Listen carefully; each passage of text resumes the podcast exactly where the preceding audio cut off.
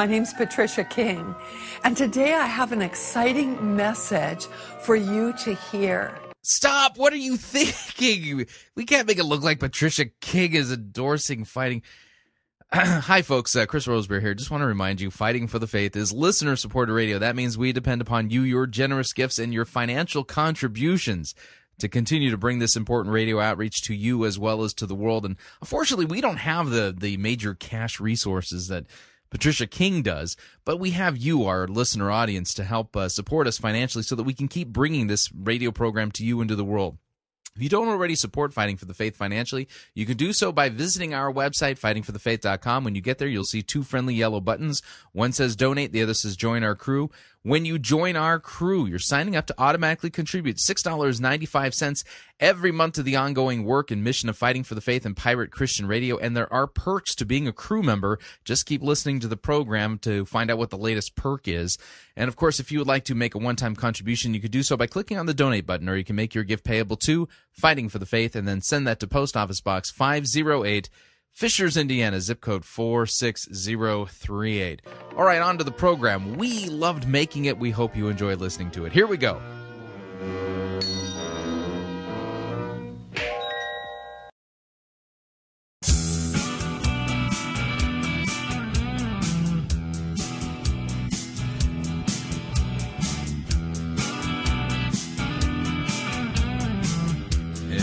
It's time for another edition of Fighting for the Faith. Wednesday, October 5th, 2011. We're going to do our light edition today.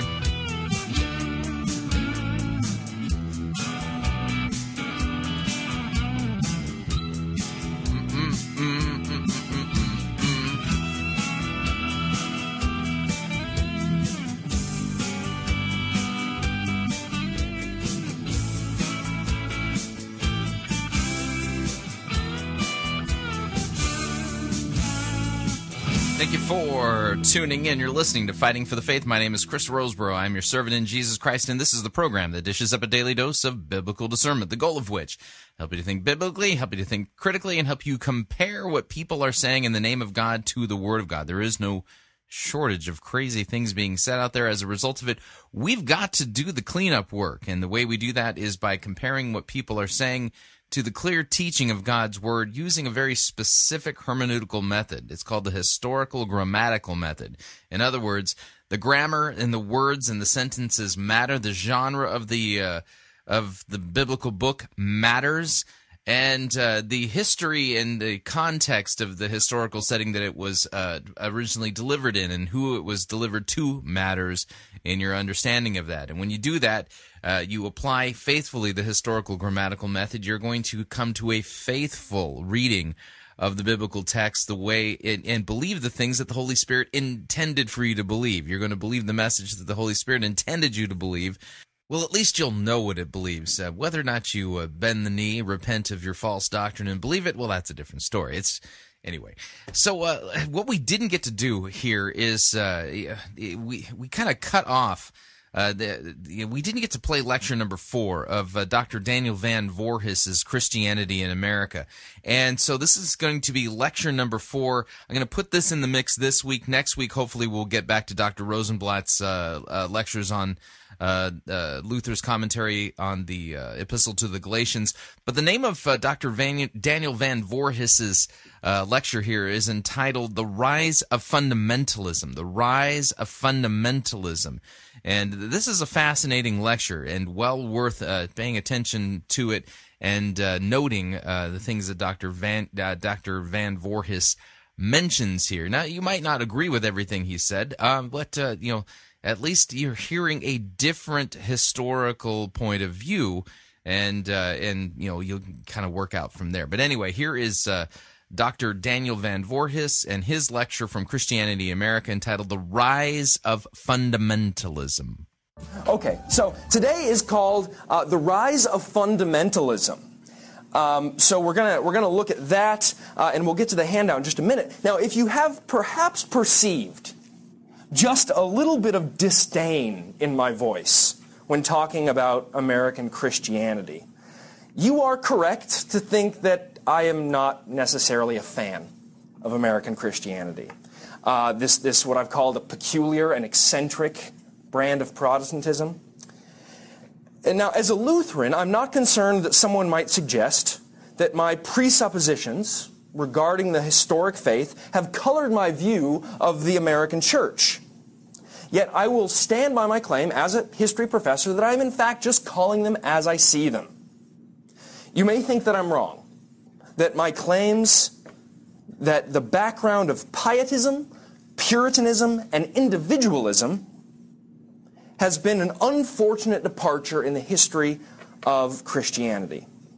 But even if you don't think that's unfortunate, if you think Puritanism and Pietism and, and this is a good thing, you have to at least admit it's there.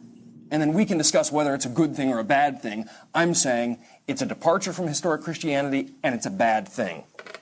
But we're going to press on uh, to today's final presentation of the first half of my series on American Christianity as we examine the end of the 19th century and the growth of the evangelical empire.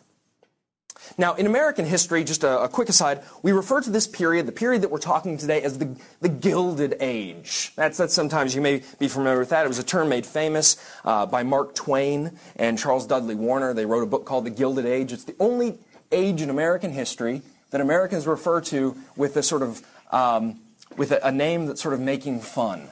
Uh, it, was, uh, it was rampant with uh, economic uh, disasters, two big ones in the 1870s and 1890s, uh, all sorts of political um, uh, misdeeds and the like. Um, so we're going to we're going to look at this age, the Gilded Age, the late 19th, the late 19th century. Now, if it's help for you, helpful for you, after the initial talk on the Puritans. I'm trying to set up in your brain the sort of the timeline here. And you've got a little bit on that handout, um, which, which you can look at.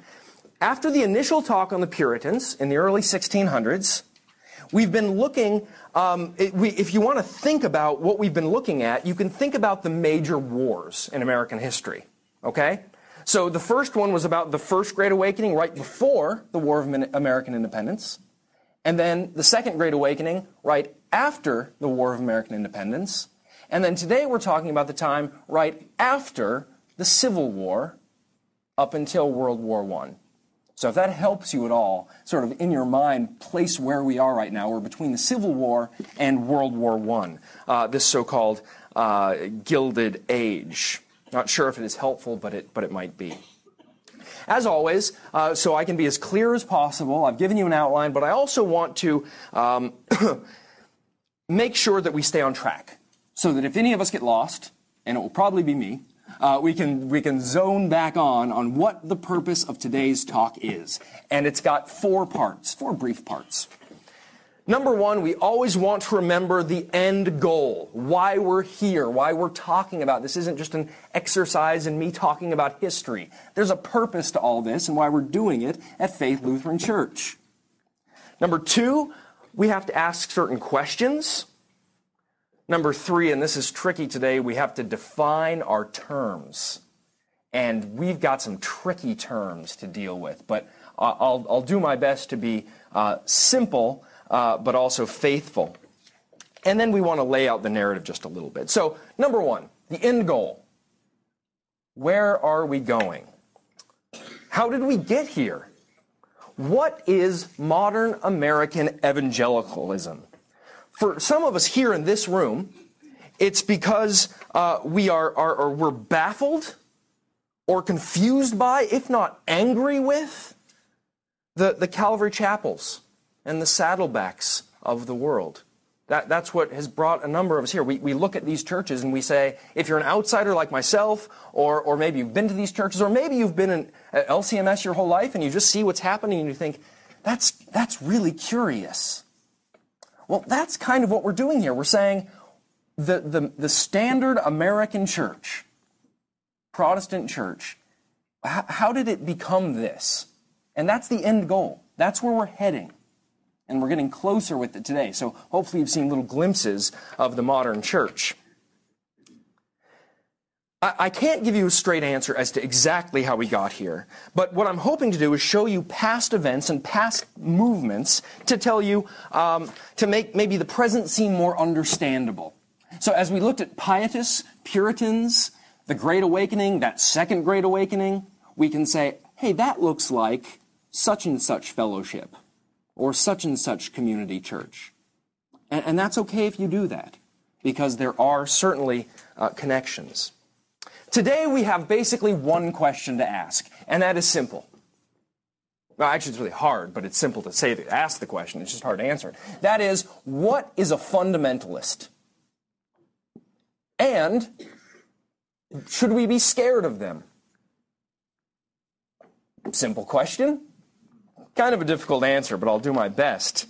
Uh, as I, I, said, we're going to look at, at this, this this time period, the Gilded Age, where you have to deal with fundamentalism. Fundamentalism is such a part of American culture and politics, and it's so intertwined with everything that if you don't at least give uh, uh, an attempt at understanding what fundamentalism is, uh, you can't really understand uh, American history or, or certainly American church history.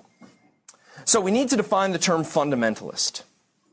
And to do so, I think what we're going to need to do is we're going to need to define fundamentalist as opposed to uh, perhaps two other groups.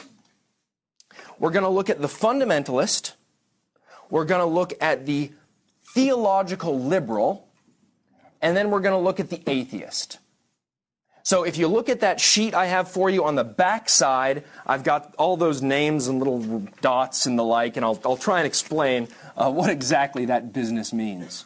But nevertheless, uh, that's how we're going to understand the fundamentalist. We're going to understand the fundamentalist next to the theological liberal and the atheist.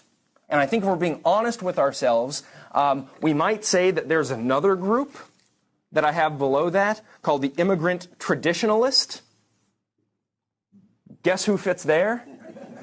Uh, but that, that's maybe the only other category and, and you can say, oh, you're oversimplifying or, or, or, what have you, but I think this is the most faithful way of looking at late 19th century, early 20th century Christianity. We have fundamentalists, we have theological liberals, uh, we have atheists, and I would say the last two groups are not Christian. Uh, and then uh, we have a, a, few outliers, and, and to some extent, luckily, happily, uh, churches such as the LCMS uh, are indeed that. Now, our story starts in about 1875 in this really peculiar, sorry to keep using the word, this, this very interesting uh, gathering called the Niagara Bible Conference. The Niagara Bible Conference in 1876 is going to send shockwaves throughout Britain and throughout the United States that are going to be felt all the way up to today you could say that the best selling, well, you would say the best selling book in the 1970s. Does anyone want to guess what was the best selling book in the 1970s?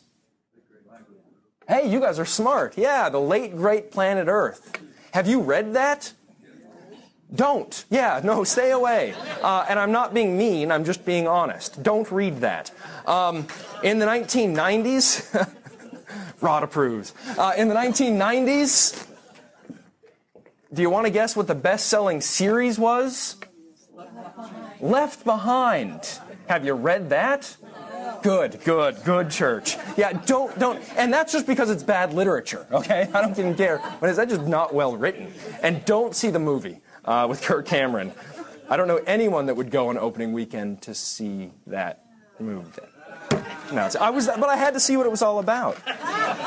Now, before we go a little bit further, because you're gonna you're gonna say, oh, you're being you're being snide, you're being rude towards these other groups. I want to make something very clear.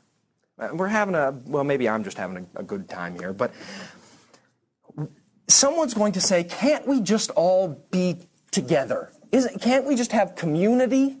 Can't we just ignore differences and, and don't make fun of, of uh, the late great planet Earth or these well meaning Tim LaHaye's and the like. And I say no.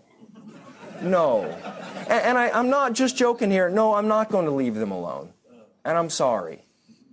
And, and let me just explain something that's perhaps a little different about Protestant Christianity as opposed to Rome, as opposed to the Eastern Orthodox churches. And here's a very, it has to do with this question. And if you ask yourself this question, it's very telling. What is worse, heresy or schism? What's worse, heresy or schism? For the church in Rome, schism is the worst thing possible. For the emerging church, which we'll get to later, schism is the worst thing possible. For Protestants and historic Christianity going all the way back to the very first confessions, heresy has been much more dangerous than schism. That's why we have confessions, that's why we have creeds, all the way back to the early church. So it's an important question to ask. Now, heresy and schism are both bad things. And we wish and we hope that we don't have either. But which is worse? Heresy. At least that's been the historic Christian answer.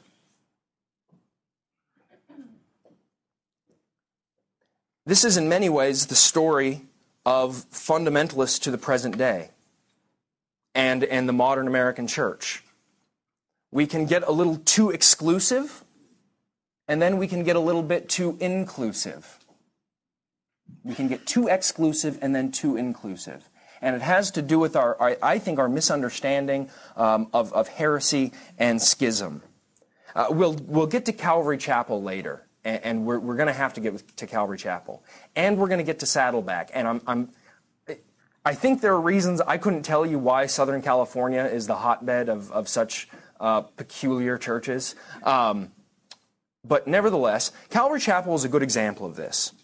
When Calvary Chapel started, it was the hippie church. It was the church for the outsider. It was inclusive. And then what's happened to a church body like that over time? You smoke, you drink, you said a naughty word, you watch Dexter, you watch The Sopranos. Oh. All right, well, now I got to go somewhere else. Uh, and this is just calling it as I see it. It went from inclusive to exclusive. And we see that throughout, like an accordion playing, uh, or at least that's what I'm doing with my hands. That's what we see throughout the history of American church of the American church. Okay, now if you look at your timeline, I'm not going to, to kill you with the names and the dates, but I just want to give you a little picture of some of the real important things for American Christianity. As I mentioned, the Niagara Bible Conference. What was significant about the Niagara Bible Conference? Well, at the Niagara Bible Conference, we have a number of Americans and some British folk who are getting together for fellowship, for theological discussion, because there are some real problems in the church. There are some real problems with higher criticism. There are some real people who are attacking the historicity of the Gospels. They're attacking the atonement of Christ. These things on which the church stands or falls, eh, they're being attacked, especially from places like Germany. And so these well meaning people come together at the Niagara Bible Conference. And as I said, this is going to have shockwaves. This is going to send shockwaves uh, throughout American Christianity. Because from the Niagara Bible Conference, the particular thoughts of one man from the United Kingdom, these thoughts are going to spread into just about every quote unquote evangelical church today. His name I mentioned before, John Nelson Darby. John Nelson Darby is going to have a, a great impact on a gentleman named C.I. Scofield. And as I mentioned before, the Scofield Bible. What was the best selling Bible in the early 20th century? Scofield Reference Bible. And I, I, I, I, won't go into it here, but more damage have, has been done by study Bibles. Right? Whatever kind of study Bible. We've got the Word of God, and then we've got the footnotes. written by a well meaning heretic or a well meaning Christian who, who just has their, their bearings uh, not set straight. But at, at what happens with the Niagara Bible Conference is we get the ideas of Charles Nelson Darby through C.I. Scofield, and then guess what people we have here? How about D.L. Moody? Are you familiar with Moody? Set up Moody Bible colleges, training pastors. Who else was, was part of this group? How about R.A. Torrey? R.A. Torrey, is anyone familiar with that name? He was the second president and really helped build this really big school, an important school in Los Angeles. It was called the Bible Institute of Los Angeles. B I O L A. There you go. Who else was there? James Oliver Buswell. You don't have to know who that is. I had to look him up. he was one of the founding, one of the most significant characters in the founding of Wheaton College. All of these major Christian evangelical institutions in America in the early 20th century are set up, are being run by people coming out of the Niagara Bible Conference, being influenced heavily by Darby and Scofield. And what's the whole thrust of Darby and the Scofield Reference Bible? Premillennial dispensationalism. And if you think I just have some strange fixation with the end times, or people teaching on the end times, and it might be Rod's looking, it might be that I have a strange obsession. It's because it's important. It's because that's what's driven. The late great Planet Earth was the best-selling book in the 70s. The best-selling series of the 1990s was, was left behind, all 10 or 12 or however many versions. This stuff, this stuff has, has infected the church. It is strange and I'm saying that, uh, and like I said, I, if I'm sounding angrier today than I have in the past, um, it's, it's because this stuff is dangerous. And this stuff is so peculiar that any history professor or anyone looking at the history of the Christian church would say, My goodness, what's that? What is that? This idea of a thousand years on earth, and, and I won't show you the grid where there's a pre trib or a post trib, and there's a, a don't get left behind because some people are going to disappear and their clothes are going to fall on the ground, and the, don't, the car with the rapture sticker. Uh, we, we can go back, so you guys know that. If we go back to uh, Irenaeus and Justin Martyr, uh, those are early church fathers. Uh, we can we see them both talk about a, this thousand years on earth a literal thousand years on earth, but that's about it. Uh, soon Augustine comes along and, and he suggests that it, it is not a literal thousand years, that the best way of looking at the book of Revelation is not that way. Uh, and so that's been the standard reading uh, by exegetes, by theologians of uh, the book of Revelation. But we're going to get to that in just a second. In 1910, the Northern Presbyterian Church the conservative branch, came out with their five points. Now, I know if, you, if, if, you're a Lutheran and you think Presbyterian and five points, you want to run to the door, but not those five points, okay? What five points we're talking about is in response to what's happening with German higher criticism, they said these are the five essential things that all Christians need to agree upon the inerrancy of the Bible, that word can trip some people up, but the, the Bible does not err. Or, number two, the virgin birth of Christ. Number three, Christ's substitutionary atonement. Number four, Christ's bodily resurrection. And number five, the reality of Christ's miracles. Now, why did they pick those five things? Because those were the five things that were being attacked. And so the Northern Presbyterian Church is going to try and hold on to some semblance of the historic Christian faith. During the question and answer period, you can ask me where were the Lutherans? I'll just answer it. They were in St. Louis speaking German to one another. Um, immigrant traditionalists. and, and, and, like, and, and George Marsden and others have said it's, it's sort of happy, uh, a happy uh, you know, set of circumstances that they weren't involved in all of this. Uh, and, and, that's one of the reasons why I think sometimes the Lutheran Church is bad at understanding uh, this American uh, evangelicalism. So the Northern Presbyterian Church puts their five points together in 1910. And then in 1915, this is important, two oil men, rich guys, decide that what they're going to do is they are going to put together a, um, a set, a 12 volume, they're going to pay for a 12 volume set whereby a number of the leading, some of the leading, a couple of the leading theologians of the day are going to write about all of the fundamentals of the Christian faith. They're going to, uh, the, the, um, these oil men are going to, to use R.A. Torrey to help them from Biola. And they're going to, to send around these 12 volumes of the fundamentals to every pastor and seminary student they can find for free. And it's called The Fundamentals. So, where do we get the name fundamentalism? From that. So, what is a fundamentalist? Well, the answer is easy. It's someone that adheres to the fundamentals. That's their confession of faith. But of course, it's not that easy, is it? Now, I wouldn't recommend reading all 12 volumes of the fundamentals. Um, you, there's better things you can read.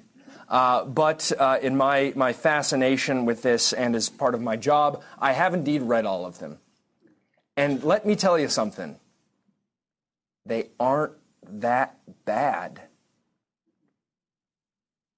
You might go looking through it and say, oh, this is the fundamental. I'm going to I'm to get them. I'm going to find their. Oh, there's a thing on revivals. I'm going to get them there. It's in the, the 12th volume. This'll, this'll be good. And uh, even as I was prepping this, I was like, all right, I'll find the good quote here, and that'll, well, the emphases aren't great, but what does the gentleman writing on revival says? When you have a revival, don't worry about the music, don't worry about the pastor, don't worry about the slick hair, don't worry about the neon signs, what have you. What you need to do is you need to, to preach the law in all of its, its, its, all of its sort of force as the hammer of God, and then you need to preach the free gospel whereby sinners are, are saved because of Christ alone. And I'm reading this and I'm thinking, my goodness, this sounds like Walther. And then, of course, the third part they go into, and now that this has happened, you are called to be a disciple and you must do this and you must do that. And as Lutherans, we're gonna, we're gonna, we're not going to deny that at all. We do not deny that. But that's not where the emphasis is gonna be. That's not where the emphasis is going to be. And if you, you say something about fundamentalists and something wrong with that, that's where the emphasis is. But overall, this text, the fundamentals, are not that bad.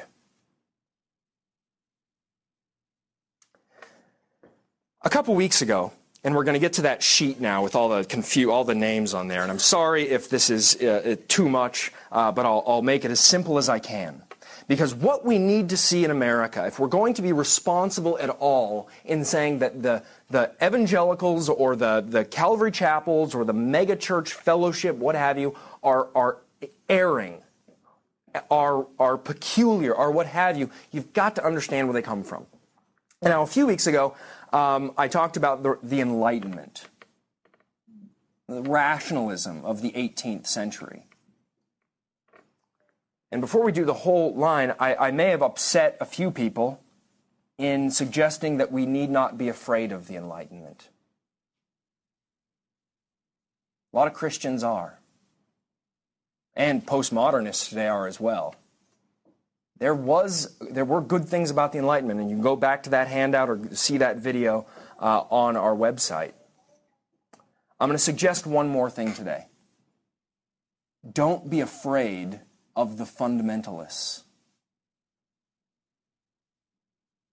Don't be afraid of the Enlightenment and don't be afraid of the fundamentalists. I'm probably not sounding very orthodox, but I'm going to explain myself. So look at that sheet um, where I, I, lay out uh, the, what I think is the basic outline of Christianity in America, the strange cauldron, where we start with pietism and we did that a long time ago, and we moved pietism into America, and pietism influences Puritanism, because all those books in German are being translated into English in the 17th century.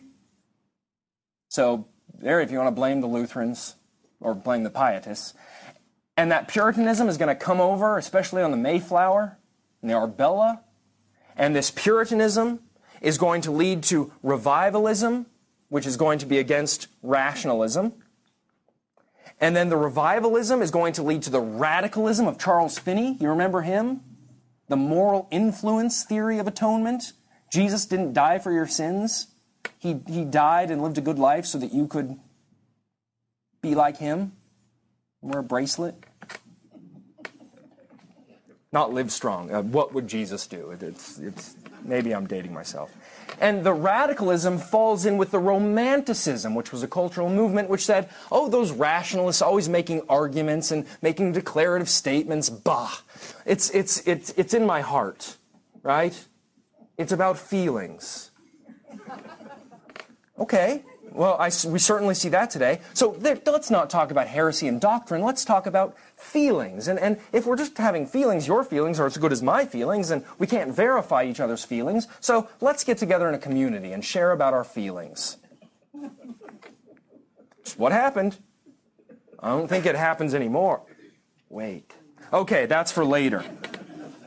And then I'm going to deal now today, very quickly, I want to deal with the beginning of the 20th century, and I'm going to suggest that outside of the immigrant traditionalists and a few outliers, there are really three major groups in American Christianity the fundamentalist, the theological modernist, and the secular atheist. These are categories, you might not like them, you might want to add some, but in terms of the most significant, it's these three. So let's go three to one, and I'll tell you about these groups. With the goal being, how did we get here? And don't be afraid of fundamentalists. First of all, is the secular atheist. A basic unbeliever. We can use any term we want to use here. People, can, people can be very clever when they're defining themselves here. They can say, oh, I'm, I'm not really spiritual. Or I'm an agnostic. That is, I'm not sure. But let's just lay our cards on the table. They're secular atheists. You know who's a great example of that today? Uh, Penn. You guys know Penn? Um, he's got a, a, book coming out, and I can't remember the title, and you probably you don't need to read it. He can be a funny guy. But in it, he talks about how he knows there's no God. He's going to, to live life to its fullest as a hedonist. And the only people that he really respects are those who try and evangelize him. Because at least they have the courage of their convictions. And he says, all of these uh, namby-pambies, whatever, no. I am going to tell you I am a secular atheist. I'm going to eat, drink, and be merry, and I, and I am right. Uh, but I respect those people who say I'm wrong and I'm going to hell and I better believe this or else. He says, I respect those people. That's a good secular atheist. The second group, a theological modernist. There are theological modernists that are theologians from Germany and from Union Theological Seminary in Princeton and all sorts of places. Um, but in general, the theological modernist at the, at the popular level is a buffet style believer. Someone with beliefs that are religious, but they want to make sure they're respectable. You don't want to get too carried away with miracles and that kind of stuff. It's very, it's very vague. It's a heart thing, it's an ethics thing. It's about community, being spiritual, etc. That's the theological modernist. And we have them today, they just go by different terms. Someone who wants to be respectable, doesn't want to hold to an inerrant scripture or a, a guy who died and, and really died and really rose on the third day. They want to be upper middle class respectable. And then finally, we have the fundamentalist. Well, here's the rub with fundamentalism today because it's, it's easy and it's difficult. Because, yes, it just means the fundamentals. They're following this confession of faith. But when we think fundamentalists, what do we think of? We think of an angry evangelical. We think of Bob Jones. We think of those people. Oh, I can't remember. That's good. You shouldn't. Okay. Uh, we think of the angry people, right? Angry Christians that want to make sure you don't watch this show or that. Right? The fundamentalists were the ones that in, in the early part of the century, in the late part of the 19th century, were making sure that an amendment passed in America that said you can't drink. They were angry. They could be angry. They could be moralists. But a fundamentalist at its core is someone who is holding on to those fundamentals. And let me tell you why a fundamentalist should not be that scary as opposed to a pietist or a Puritan. Because they were actually fighting people. They weren't fighting boogeymen. The pietist and the Puritan, for the most part, were fighting boogeymen. The fundamentalists at least had the courage of their conviction theologically. The moral stuff will, okay, yeah. But at least that's what they were doing. They, they may have been ill advised to, to fight moral battles with non Christians, and they, they were. But at least they were fighting something bad. They made declarative statements and said, this is right and that is wrong. And so we should at least say, uh, that's, that's okay. That's, that's something to say. It's, it's not great, but, but at least they were fighting real people. And who are they fighting? They were fighting the best-selling authors of their day. There weren't the Hal, they weren't the Hal Lindsays. They weren't the Tim LaHaye's. The best-selling authors, the most famous people, were people like Henry Ward Beecher of the famous Beecher family. What did Beecher preach? The new theology. He said that old theology, you know, the confessions of faith and the Apostles' Creed, those are like little acorns. But now Christianity has become a mighty oak. And it's, it's really about ethics. So why should we talk about those old acorns? This is a new theology. How about Washington Gladden? You familiar with that guy? He wrote a book called Who Wrote the Bible? And what's his answer? Whoever's name isn't on the book. yeah, that's what he said. All right, who wrote the Bible? Somebody else. And they got it wrong. What about Horace Bushnell? I have no idea if he's related to the guy that came up with the binoculars. But he is related to, the, to Charles Finney. Did Jesus die for your sins? Oh no, that's ridiculous. He died so that you would, you know, be sad and say, what a, what a good guy. He would die for, you know, he would die. So be good. Be good. How about Walter Rauschenbusch? Walter Rauschenbusch and the social gospel? He was popular. Did he believe in any sort of substitutionary atonement? Absolutely not. Did he believe in miracles, uh, that the Bible was trustworthy, that Jesus died for your sins? Nope. Uh, get out and uh, pick up trash. Get, get to the soup kitchen. Bad things? No. Theological things? No.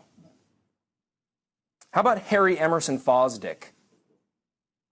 Unfortunately, we have one of his hymns in our hymnal. oh, Lutherans. Um, it's, it's not, not a bad one. He actually wrote something called Shall the Fundamentalists Win? And you're going to have to wait like two months, but I'm going to bring to you one of my uh, favorite fellows in the 20th century in, in the history of Christianity. And he's reformed. He's Presbyterian, and we don't like them very much, right? Well, this was J. Gresham Machen.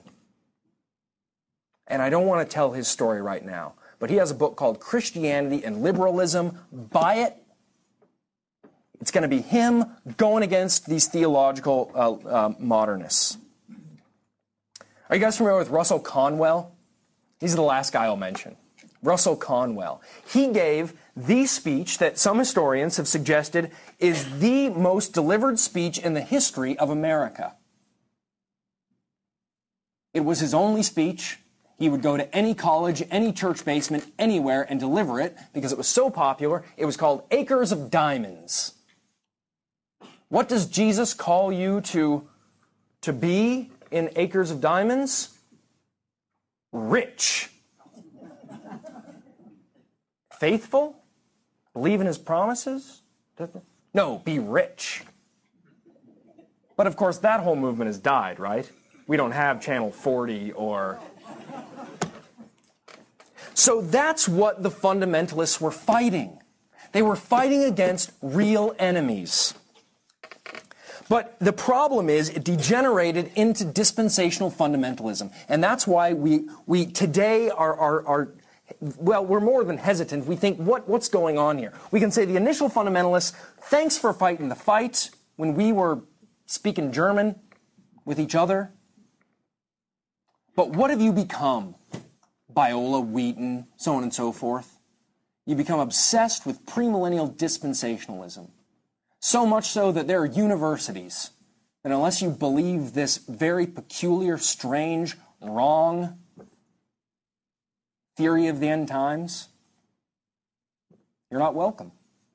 That's a strange thing to make the litmus test of Christianity. Do you believe in these dispensations and then a, a tribulation and a rapture and da da da da da?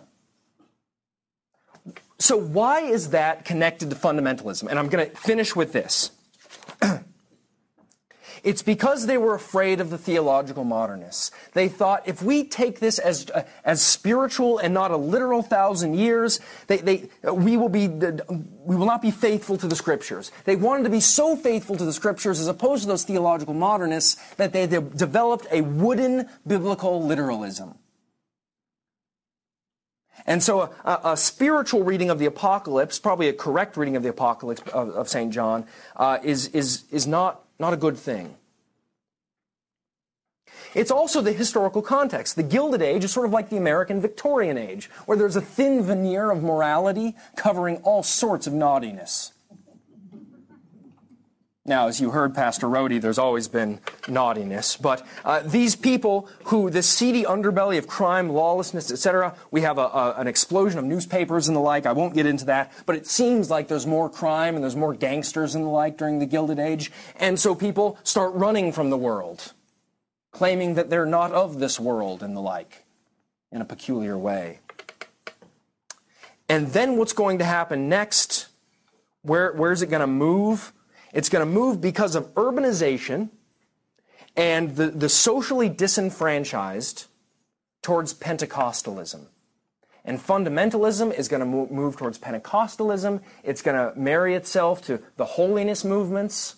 Think John Wesley. And then it starts to spiral to sort of what it is today. So, what is a fundamentalist? Well, historically, they were those that fought the theological liberals and theological modernists. What have they become today? Not really fundamentalists in the historical sense. They've become Christians obsessed with uh, speaking in tongues, with premillennial dispensationalism. They're actually a bit unfaithful to their own tradition, which, while it has its errors, at least is fighting theological liberalism.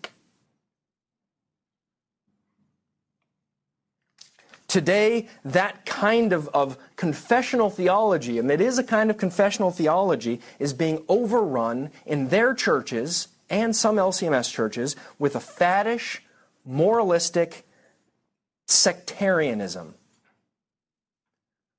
But the end of the 19th century and the beginning of the 20th century, the, the birth of the fundamentalists, was a good thing in the history of the Christian faith of Christianity in America. It was it spiraling out of control because of mostly because of what started at the Niagara Bible Conference, because of Darby through Scofield. They went their own way. Okay, I, I know I, am doing this way too quickly, uh, but I, I just want to give you these little snapshots of what's happening in the church in these particular ages so we can see, of course, our ultimate question how did we get here? Uh, so what I'd like to do is I'd like to take some questions. Um, I, I, even skipped some things in my notes, but I, I just want to make things as, as, tight but responsible as possible. So uh, go ahead, and, and Jim Lowe's going to walk around with, with questions. and uh, if you want to get angry with me for defending fundamentalists, um, I can take it. All right, we've got Mr. Druckery in the back. Dr. Van I have a question on dispensationalism. They're really intense about a literal thousand years. Yeah. Why did they blow off Jesus' words, This is my body, this is my blood for the forgiveness of sins? Well, because. You know, have your sins washed away in baptism. Clear text, yet the thousand years becomes the uh, linchpin for them. That's a very good question. Uh, that's a very good question. They, they have this sort of wooden biblical literalism, right? This wooden literalism that says, hey, listen, if the Bible says this, that's what we're going to believe. It's got to be that way. But then there are certain texts where even they themselves want to be a little respectable. And they have a sm- slight tradition behind them of saying, don't worry, you don't have to believe it's the body and the blood. Right? They've got the little they've got the backgrounds of the Puritans, the Reformed, saying, oh no, there's a, a responsible way around that. I know that's kind of too much. And also, uh, I'll just say this, it, uh, and I can't speak, I can't get inside their brains and tell you exactly why, but the moralism that comes along, the moralism says, okay, uh, a thousand years, uh, rapture, pre trib, da da da, good, but if we hold to that your sins are forgiven, really like that, you, it, it's going to destroy the moralism. It's going to destroy the, the fabric of, of good living. So we're going to be inconsistent, but it's because we need morals to be strong. That's the best I can do. It's a good question, but it's, um, yeah. How you doing, Denise? Hey, I understand the Calvary chapels and the church growth and you know, because I've been in those, but I was hoping you would touch a little bit more on like the Tim Keller missional and the emergent. Where, no, where does that fit? And that's where we're going in part two. Oh, you're are you going to speak to that? Yeah, yeah. We're not we're not done yet. You're not that lucky to be finished with me. No, you. I've got the 20th century. I've got radio. I've got televangelists, and I've got the emerging church and the uh, the mega church. And that's going to make up why on earth have we been talking about pietists and Puritans and radical revivalists? Not just for fun, but because that sets the stage for uh, what the Onion calls uh, our dumb century. Uh, Dan? Yeah. Uh, growing up, it was the Baptists who were the big pre-mill dispensationalist type and all that. Mm-hmm. And I don't I don't have anything to reference in terms of facts on this, but just looking at trends today, right? We talk about church growth and the rest of and the people on TV, right? Yeah. That, that you alluded to in your presentation. I have heard that within sort of the mainstream Baptist church, like the Southern Baptists and yeah. such, that they're beginning to shift back and move away from this sort of extreme pre-mill dispensationalism. Any thoughts to that? Yes, um, they are. They're leaving that tradition, and there are all sorts of fellows, and I, I I wish I could, could give you a bibliography right now, but they are it's, it, they're trying to be able to become a little more respectable. That's sort of the history of the church, right? You want to be a little more middle class, a little more respectable. Uh, and so even places like Biola um, are, are stepping back a little bit and saying, well, oh, yeah, I mean, you have to, but it, yeah, they're stepping back. They, they are. Um, Uh, there's a, a, good series, a pretty good series um, that you can find in, in your Christian bookstore on Amazon.com uh, called Five Views On, and it will take various doctrines. Uh, don't read the one on law and gospel. Don't read it. The guy who wrote the part on, on, on Lutheranism, or what, what's he call it, Mo- modified Lutheranism, is Douglas Moo, good scholar on Romans, did a terrible job. That's a disclaimer. But the other ones aren't bad. Uh, the one on the on Revelation on the millennium, five views on the millennium. That's the name of the book. Little short little sections on, on the major views. Yeah, we'll have this um, modified premillennialism, and that is catching on with Southern Baptists, with the Biolas. Uh, it caught on a while back with the Wheatons and the like. So, yeah, they are. That, that's a that's a good uh, uh assessment. And we've got different study Bibles now. So that can shape us. Charles, up here. Isn't this simply just the uh, uh, outcome of our um, democracy where um, follow me, uh, personality driven?